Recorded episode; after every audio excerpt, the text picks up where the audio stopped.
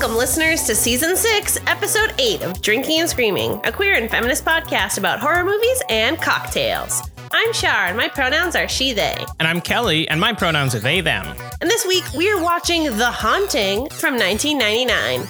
But first, we have an inspired cocktail creation that we made to match the mood and themes of the movie. So we made this drink to cause some haunted insomnia. this episode will contain discussion on harm to children, ghosts, and violence against women. If any of these things are something that you need to not hear about today, feel free to skip this episode and come back next time. I also wanted to give a quick disclaimer that my computer has died, so for the next few episodes, I'm recording in a weirder setup, so things might not be as good as they usually are, but hopefully that'll pass soon. So I call this drink Haunted Martini. Spooky. Which, eh, for one reason, I always think about the martini when thinking about Alfred Hitchcock and how much he likes the purest martini. So I always like making fucking weird martini shit just to stick it to him. And this one is kind of interesting. So I wanted to play with color in the drink a little bit today. Um, so I have espresso vodka that I have dyed black, and you can choose whatever method you want to dye. I didn't want to use activated charcoal because it kind of messes with medication and stuff. So if you do end up using activated charcoal, be really careful that it doesn't mess with your medication and maybe look up alternatives to that. Um, I have chocolate bitters that I have dyed red. Uh, and then to be the like rest is, yes, and then the rest is uh, vanilla extract, uh, sugar, and egg whites. Uh, so what you're going to want to do is wet mix everything except for the bitters and egg whites, and that means uh, put everything except for the bitters and egg whites into uh, your cocktail shaker with some ice. Mix it up until it's nice and cool. Then take out the ice and dry mix the egg whites, and that's because the ice will actually break up the foam uh, too much. So you want the cocktail to be cold, then put the egg whites in and mix it up, and you'll get like a real thick head of foam. Um, Mm. and then uh, kind of just dip some of the chocolate bitters on top to make it look like blood drippings. And uh, I think it turned out pretty good. It looks so cool for a cocktail called The Haunting. This is a. We should have saved this for a Halloween episode. This is such a spooky cocktail. Also, I did have my first few sips while you were talking. It's incredibly um espresso-y. It, Yeah. it, it tastes like there's coffee in it. I'm like, I've never had a flavored vodka be that flavorful. We had uh, friends, uh, Adam and Noemi, left a whole bottle of espresso vodka at our place because we did like a full two week quarantine so that we could actually see humans for my birthday. Uh, and they brought a whole bunch of stuff. So I'm probably going to be using some of the stuff they left in uh, upcoming cocktails. But uh, one of them was this espresso vodka that, yeah, I agree. It's pretty strong, uh, which is why I didn't really want to add too much else. Um, I threw the vanilla extract in there to sort of make it like cakey with the sugar and the egg whites on top. Mhm. Um, I was honestly thinking of making like a red velvet cocktail, but I couldn't think of how to recreate like cream cheese and uh, buttermilk flavor. So I didn't try to and instead went in sort of this like darker direction, which uh, kind of looks like the villain from uh, The Haunting a little bit, I think. Yeah. Also, as I've been taking my sips, the like red, it's kind of like latte art because the bitters are definitely floating over top of the egg whites. And they sort of have made this like cool flower shape that I'm really enjoying. Totally intentional. it's so sweet. It tastes like iced coffee. This is going to fuck you up, by the way. It is almost entirely vodka. So- you can't tell at all. Uh, for th- for the actual picture, I filled like an entire. I'm not even using a martini glass, so fuck you, Alfred Hitchcock. Um, but uh, I filled like an entire. I don't even know what you call these ones. I always use them for when we make like sours and stuff. Um, Mhm. they're kind of like Yeah. I don't know. It's like a bowl, a shallow bowl on top of a stem, whatever. I'm Or not like a professional. a wine glass that's been sliced. It's a cool glass, but Yeah. uh, it's full of vodka. So look out. I will sip slowly. Um, I also didn't put uh, measurements for it because, like, vodka Just don't put too much vanilla because I feel like some people use too much vanilla and you end up with like a really syrupy flavor. What about the sugar though? Did you use like a sugar cube? Yeah, just a cube. Just right. one one cube. I feel like the ratio for that was important because this isn't too sweet, and but it's on the verge. So That's true. I, I guess I assume everyone has cubes. You know, everyone's got cubes. As you do, you find yourself in the middle of the afternoon with a sugar cube. I didn't eat today, so this is also going to mess me up real real quick. Well, then let's dive into our Patreon thank yous. Uh, very special thank you to everyone who supports the show on Patreon. So grateful for your continued support. We really couldn't do this show without you, and we would love to give you an extra special thank you to all of you Jacob M., Diana S., Nicholas G., Ollie A., Jackie V., Roxanne B., Aiden T., Les Represent Podcast, Colleen D., and Aubrielle. Thank you all so much. We couldn't do it without you. Yay! Thank you. This week, we watched The Haunting from 1999. It premiered on July 23rd, 1999, written by David Self, directed by Jan de Bont, and based on the novel by Shirley Jackson, The Haunting of Hill House. It stars Liam Neeson as fear researcher scientist Dr. David Marrow, Lili Taylor as kind research subject Nell, Catherine Zeta Jones as outgoing lesbian research subject Theo, Owen Wilson as oh wow research subject Luke. this synopsis was written by Kyle Shivers on IMDb. I thought that having a last name of Shivers was very apropos for this. For sure. Eleanor Lance is called to meet at Hill House for Dr. Marrow's sleeping disorder studies, along with three other people. The owners of the house tell them that no one will be around and that they won't be able to hear them. The first night, they all sit around and talk. Eleanor tells them that her sleeping disorder is different because she can sleep. It's just that she wakes up because she thinks her dead mom is still living with her. Well, that isn't the case now because she is woken one night in the Hill House bedroom by talking children's voices asking her for help. At first, scared by the voice, she learns to avoid them. Later, the group finds out that Dr. Marrow is not using them for sleeping disorder tests, but a test in fear. The fear is first thought to be fake, but eventually turns real when loud noises are heard and objects start to move. Now they must try and escape the house before they are all killed. So, Eleanor or Nell is consistently plagued by the ghosts of these children, and the rest of the subjects and Dr. Marrow himself believe her to be in a fugue state. Eventually, though, it cannot be denied that the ghosts are real. Nell discovers that Hugh Crane was trapping children here, as well as his wife, and burying their bones within the house when they tried to escape. Walls come to life, beds become cages, curtains become ropes and vessels for hauntings, and statues come to life as everything pops off. Oh wow, Luke even gets his head chopped off from a giant fireplace flue. Finally, the ghost of Hugh Crane comes out for a final battle, but as his ghost is being sent to the walls, Eleanor goes along with it, crashing her body against the stone door. She then falls to the ground dead.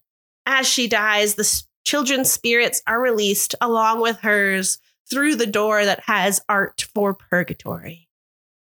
The movie ends with the caretakers returning the following morning and a final shot of Hill House. Mm. Dun dun dun. And then the cranes move back in. And then they have decades of problems. you know, because the the dad, he's got to re- he's got to fix it. Mhm, mhm. yeah. It's Netflix. That's the Netflix show I'm talking about. Hit me with that trailer audio. You all suffer from sleep disorders. My job is to find out why. What's the deal with the Addams family mansion? I gotta be honest, I don't get a real strong sleep vibe from this place.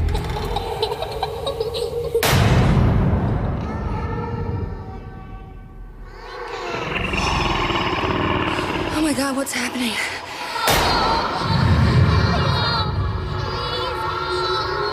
Warning, your tongue will turn black from this drink. Yeah. That was the most almost 2000s movie trailer I have seen in a while. I mean, we're right on the verge, 1999. it was very much that like you wouldn't steal a car commercial that you see at like the beginning of movies. Mm-hmm. Uh, surprisingly not bad though. Like they didn't show too much of like what the mystery actually was. Like there's a few of the spooks, but nothing like too egregious. And uh, like considering the movie is mostly like a mystery, they didn't reveal basically any of what the solution to the mystery was. mm-hmm. It's just kind of like this is gonna be scary. And it's got Owen Wilson and Liv Tyler in it. Oh wow, Liv Tyler. what did I say? Do you mean Catherine Zeta-Jones? No, what's the Lili What's? Taylor? That's it. Listen, that vodka already. you Like it's I mean it's kind of Liv Tyler. The like hate Liv Tyler. the kind of breath she delivered it pretty Liv Tyler It was a lot of talking like this. I'm so scared. Fair. I enjoyed the music of that trailer, and I thought it was paced well. Mm-hmm. Um, and I just want to dive into your thoughts because it fits very well with the fact that we didn't know anything about this movie going into it. Yeah, so I uh, legally acquired the movie, and you said that it's some sort of fantasy with Liam Neeson, and there was a twist. So for some reason, my mind immediately went to like a Shutter Island kind of movie where he was being tested the whole time, kind of thing. Mm. But that's entirely irrelevant because once Hill House showed up, once the character said her nickname was Nell, once the new character introduced herself as Theo, and then uh, Luke showed up, I was like, "Oh, this is uh, Haunting of Hill House." And you, you for the longest time were like, "No, no, are you, are you sure? It can't be." And then I think like once it was like Theo, Nell, and Hill House, you were like, "Oh, yeah, okay." I don't know why I was so like, wow, this, there's so many coincidences all in a row for so long. And then, yeah, it was very obvious. I guess in my mind, I was like, why wouldn't they just call it Haunting of Hill House? Why are they calling it The Haunting? Yeah. Which I guess like there was the one in the 60s that was based on the novel as well. Mm-hmm. And this is kind of a remake of that one a bit. Yeah. Um so I think like because our uh not lack of knowledge of the original The Haunting, we didn't realize that The Haunting of Hill House doesn't take a lot from the novel. So when we watched The Haunting, which does take more from The Haunting of Hill House novel, it didn't click with us because we have only seen The Haunting of Hill House on Netflix. Which is amazing. And you should all watch it. Yes, agreed. I mean, all of the hauntings and the midnights, Mike Both. Flanagan, both mass and upcoming club. Midnight Club. I can't Yeah. wait for that. We're getting ahead of ourselves. This isn't the Reconomicon.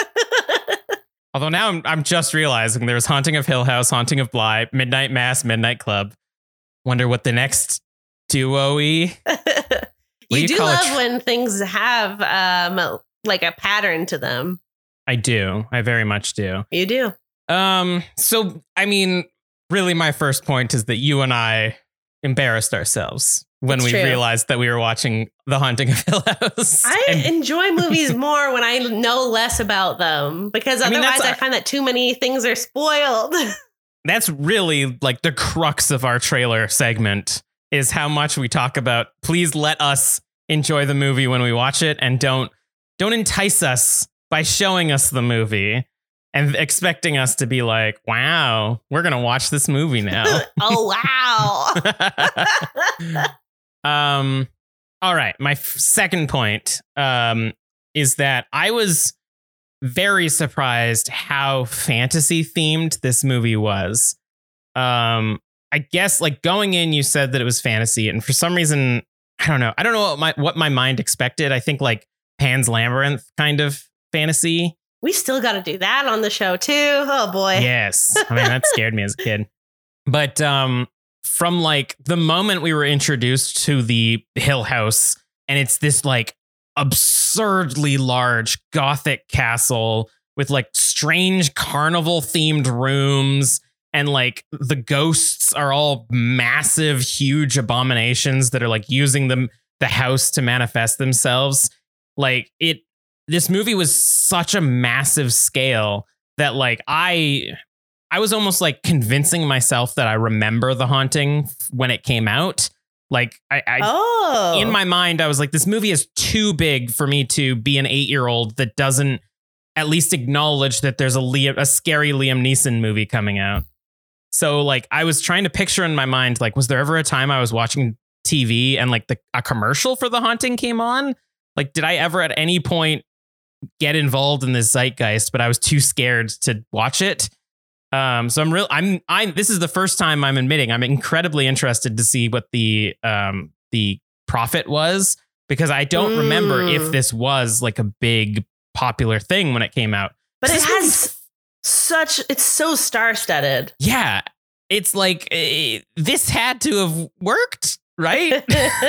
it's huge. I will leave you in suspense. All right, now. thank you. Um like the entire thing felt like a cartoon, which then the moment that Luke got his head decapitated, the juxtaposition of like, oh, it's kind of been like this fantasy spooky kind of vibe to dude just got his head dang knocked off.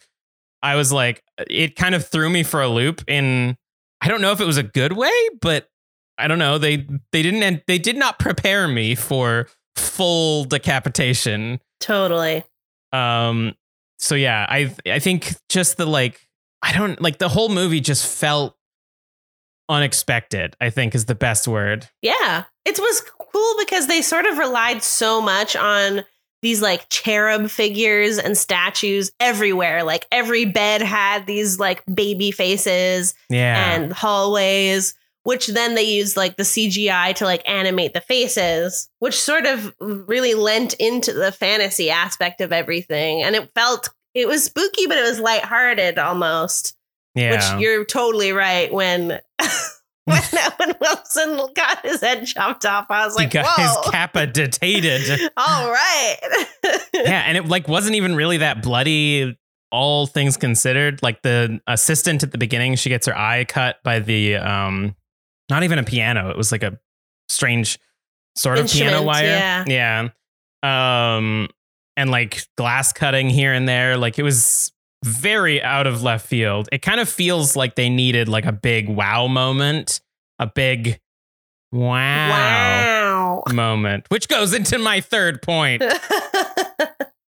I never got the Owen Wilson wow thing. I think he was doing it when I was too young to acknowledge it, but this was just the most amount of wows I We have should have- ever. Made a drinking game for every time he said it. Take a sip.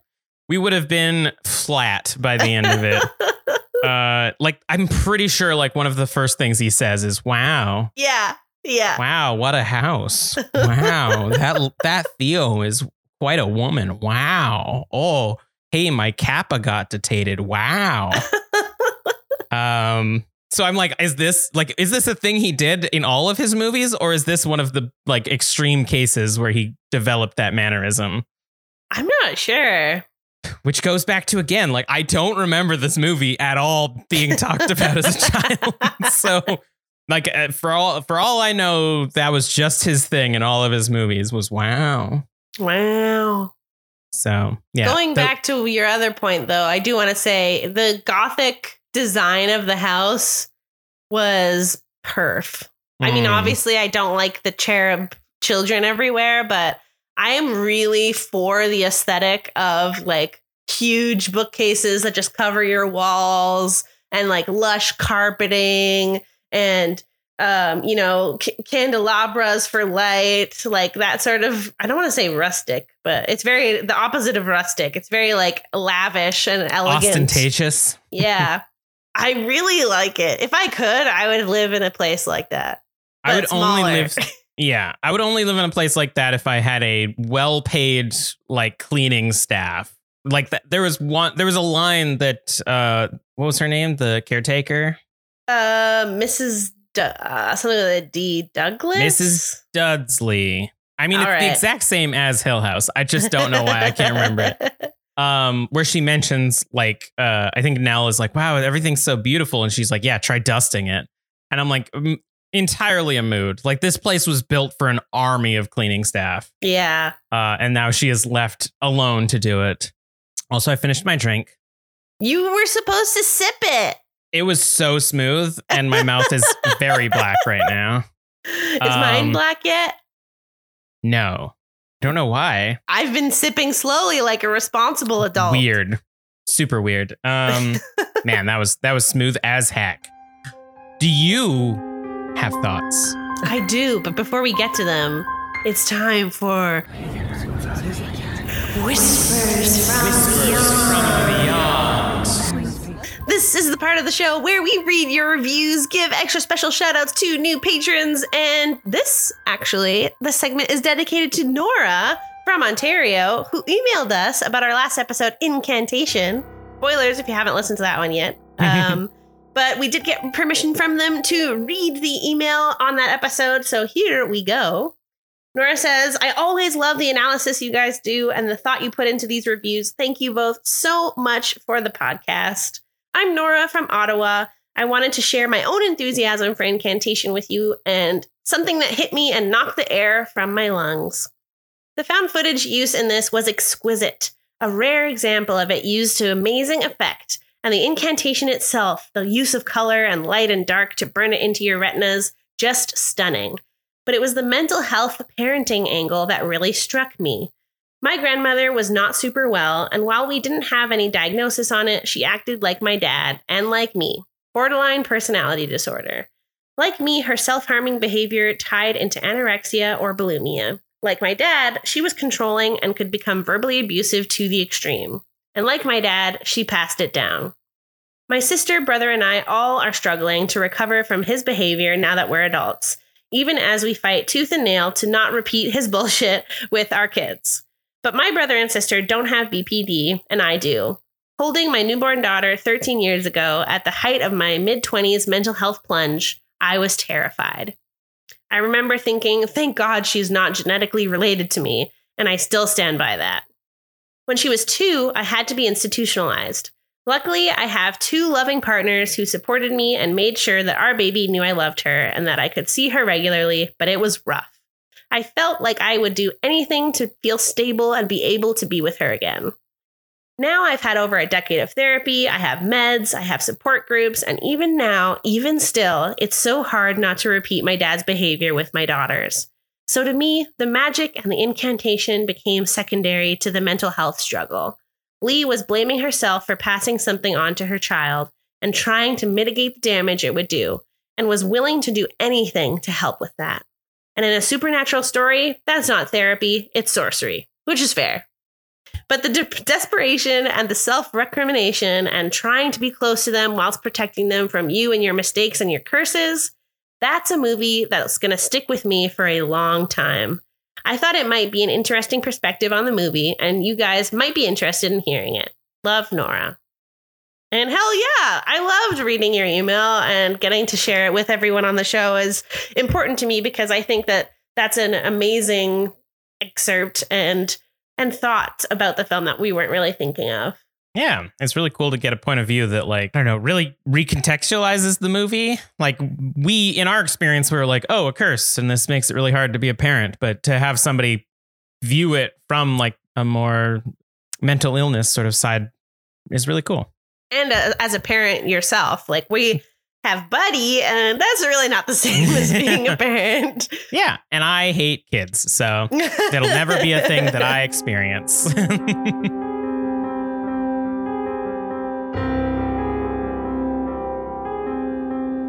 Going to take a moment to talk about our socials and sponsors. This season of Drinking and Screaming would not be possible without the support of Mad Lab Distillery. In case you forgot, Mad Lab Distillery is Canadian and they are constantly coming up with new creations for us to try out on this show.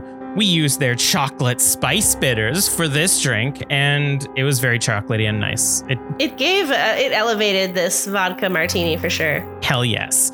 You can get their awesome stuff at a private liquor store near you or at madlabdistilling.com. We received a new shipment from Evil Amy. She sent us an adorable pop figure of Gizmo from Yay. Gremlins. This Gizmo is holding up little 3D glasses and just looking so cute. I have him on my shelf next to my work desk, remembering to never get him wet. You can get yours. They ship globally at evilamysterrorshop.com and you can use code EVIL10 for 10% off your purchase. You can follow us on Instagram and Twitter at drink underscore scream, on Facebook at drink and scream, and you can email us at drinkingandscreaming at gmail.com. Then we'll maybe feature it on the show. For more information and to buy some merch, go to drinkingandscreaming.com. help us, Kelly. Bring us back to the episode.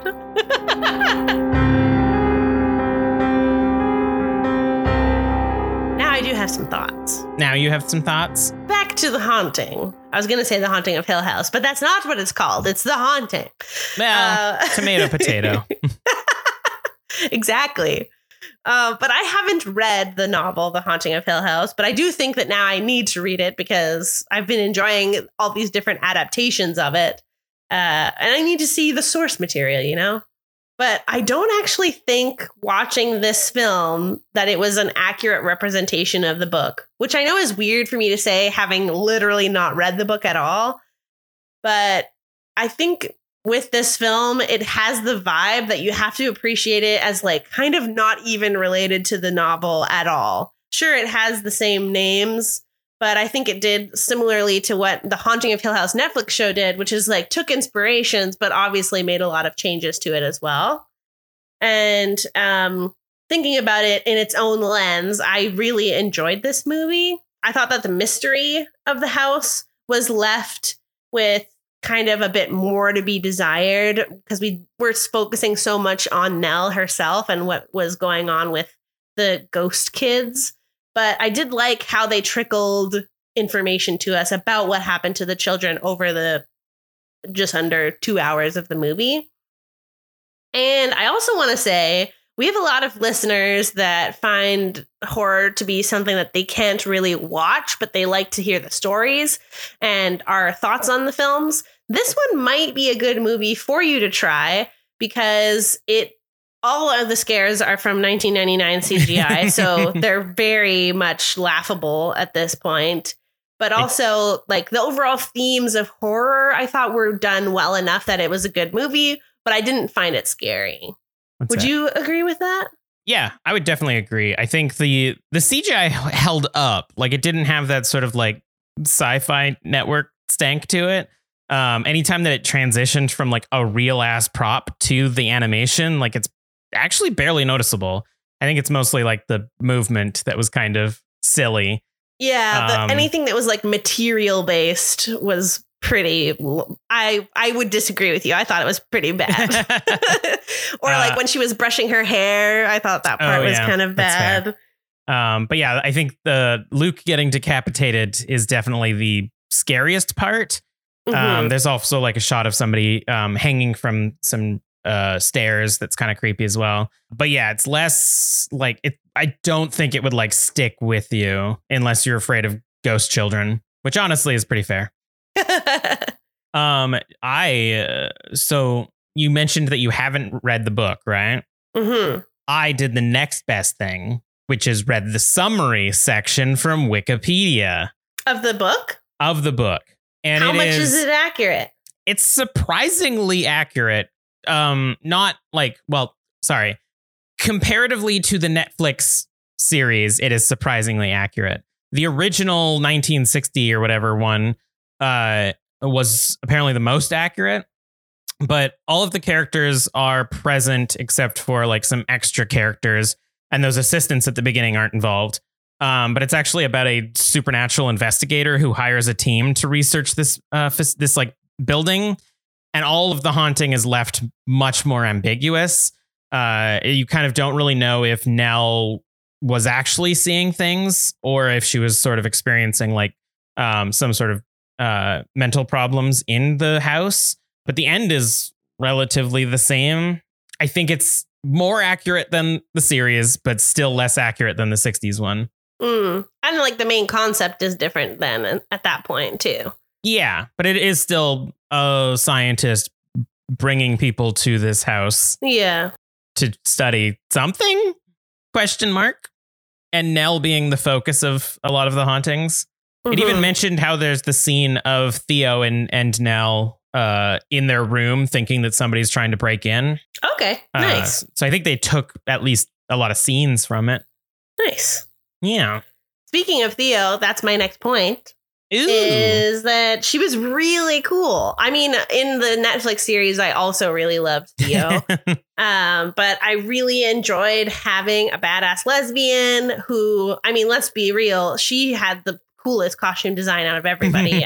Everyone was typical like average schmo, but Theo rocked like leather jackets, uh, a lot of feathered things, uh, and she just looked really hot. But not in a way that I felt was like gratuitous. She was mainly like super confident, and that showed in what she was wearing.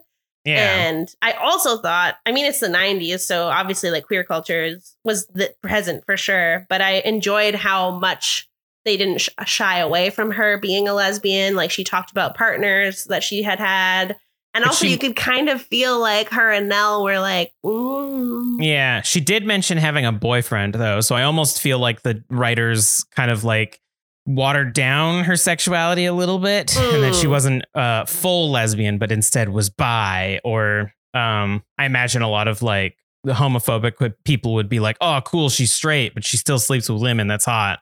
Oh, okay, yeah. Well, then I'll take back calling her a lesbian, but still being a bi woman was super, super awesome. Mhm. and um i thought that was really cool it was nice to we don't watch a lot of horror that has outwardly queer characters unless it's like you know with that being the core concept of a film Yeah.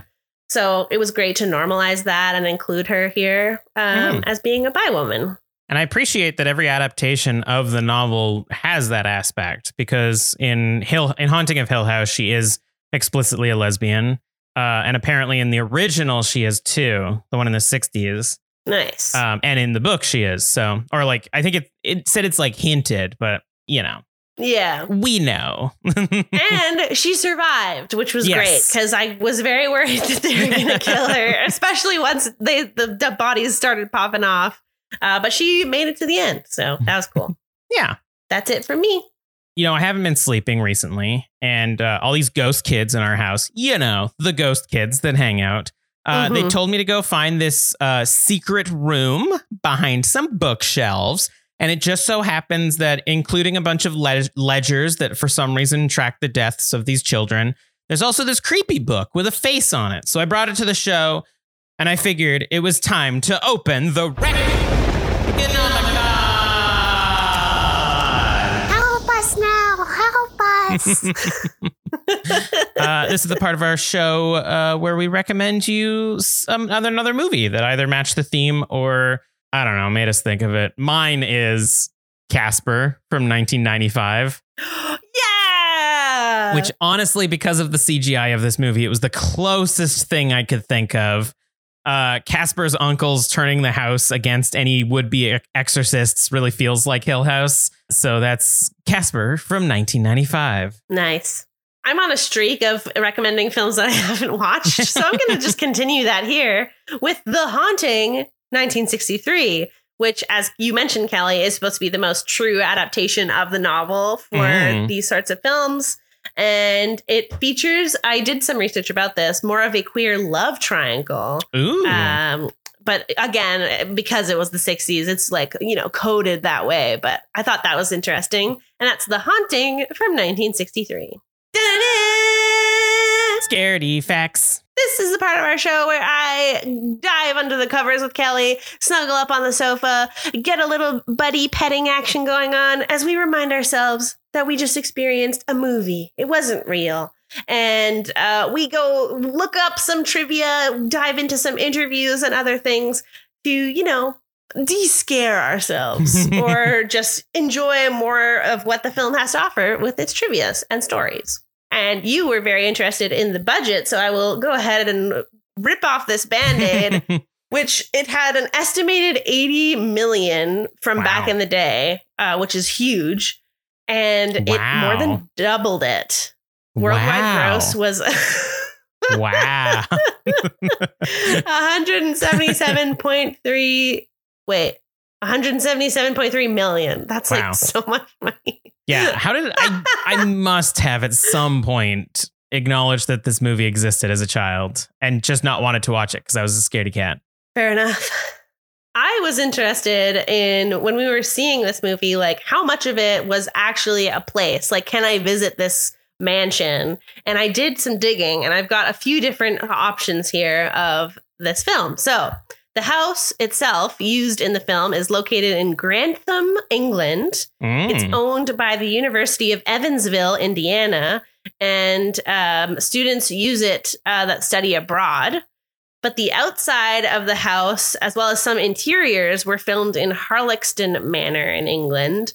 And um, then there's also a set. So the set is designed by Eugenio Zanetti, built in the Spruce Goose Hangar, uh, which is one of the largest interior sets ever built because there was a lot of like running shots. yeah. Um, and it didn't feel very set like. I No. thought it was very well done. But uh, I did include a scaredy fact about that we both noticed um, at the end of the film, around a hun- an hour and 40 minutes in, Dr. Marrow leans heavily on a marble pillar, and you can see that it like bends in because it's not actually marble, Yeah. it's rubber. So that kind of answered that it wasn't a set or it wasn't a fully just a mansion, but they did have some set pieces in there. I noticed a couple things like doors that they would push up against, like bent in weird ways or like did not seem secure. Like they were almost made with like plywood or something, but uh, Mhm. you know, nothing too egregious. I'm still slowly sipping my drink, being responsible. Mm. Ooh, Still just ah. as good. Many of the cast actually became fearful on set, and a lot of people were trying to make cases for not filming after hours, like not doing any night shoots, because apparently there were some very spooky vibes. I can see that. It was Yeah. a very spooky looking set.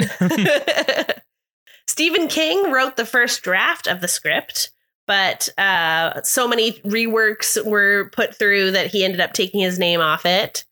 But he did rework what he had written into Rosebud. Uh, the tagline for this movie, Some Houses Are Born Bad, is a line that's featured in uh, the made for television series Rose Red that came out in 2002. I think you said rose bed first. Oh, Rose Red, my Rose, mistake. rosebud? in the scene where you see Dr. Marrow and Theo running through the halls, uh, this caused Liam Neeson to nickname Catherine Zeta Jones as the Welsh Gazelle because they had to do this running take over and over again, and he just couldn't keep up with her. She was so much faster than him. That's awesome. I did want to point out that this actually isn't a remake of Robert Wise's classic film. The production company didn't have the rights to the remake at all, so they couldn't even replicate a single shot from the 1963 film. So this is an entirely new adaptation of Shirley Jackson's novel. Huh. That seems to happen a lot with like uh Edwardian horror novels. Mhm, Like the mhm. turning of the screw has like so many adaptations. Yeah. Yeah. The creaks and moans heard throughout the house were recorded and played while filming so that they could get more natural expressions of fear out of the actors. Ooh, that's cool. So it all kind of felt like a universal ride, which is what I the kind of vibe I got. yeah. Kind of like Scooby Doo, uh, Yeah. Spooky Island. At the time of its release, it was ri- widely rumored that Steven Spielberg either directed some scenes or participated in post production because he didn't like the rough cut he saw. This actually wasn't totally confirmed, but there were three separate uh, instances in the IMDb trivia that mention Steven Spielberg's name and how he wasn't happy with how it turned out. And then there is obviously no credits for him in the film. Hmm. So I think I believe this rumor, but I will say it's just a rumor. Yeah. I mean, I could see it. It does kind of have a bit of his vibe to it, but I don't know. We also heard that same thing from uh, Maximum Overdrive. So I feel like anybody who's on set can sort of just claim that they helped direct some stuff. I mean, it also did kind of have por- poltergeist vibes here and there. So, you know, yeah. who's to say? There's a scene where uh, Nell is up on top of like an iron staircase and overhead level, and Liam Neeson has to like climb up to save her. And he's actually afraid of heights, so that scene was very uh, difficult for him to film. And obviously, he has real fear in his eyes. Nice. And I have one last scary fact.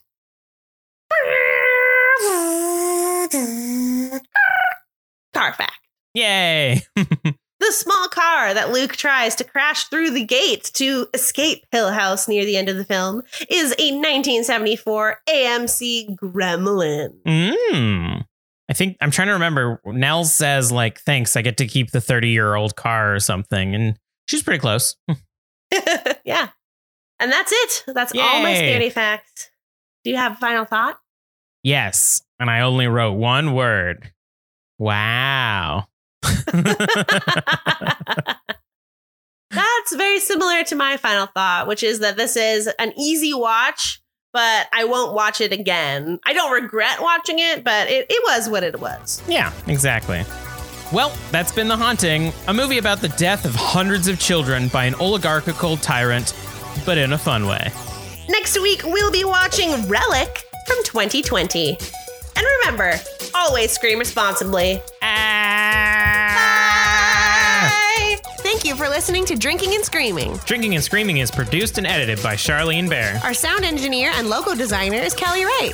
and it's hosted by, yep, you guessed it, Kelly Wright and Charlene Bear. For bonus episodes, Patreon poll voting privileges, and exclusive rewards, become a patron at patreon.com slash drink and scream.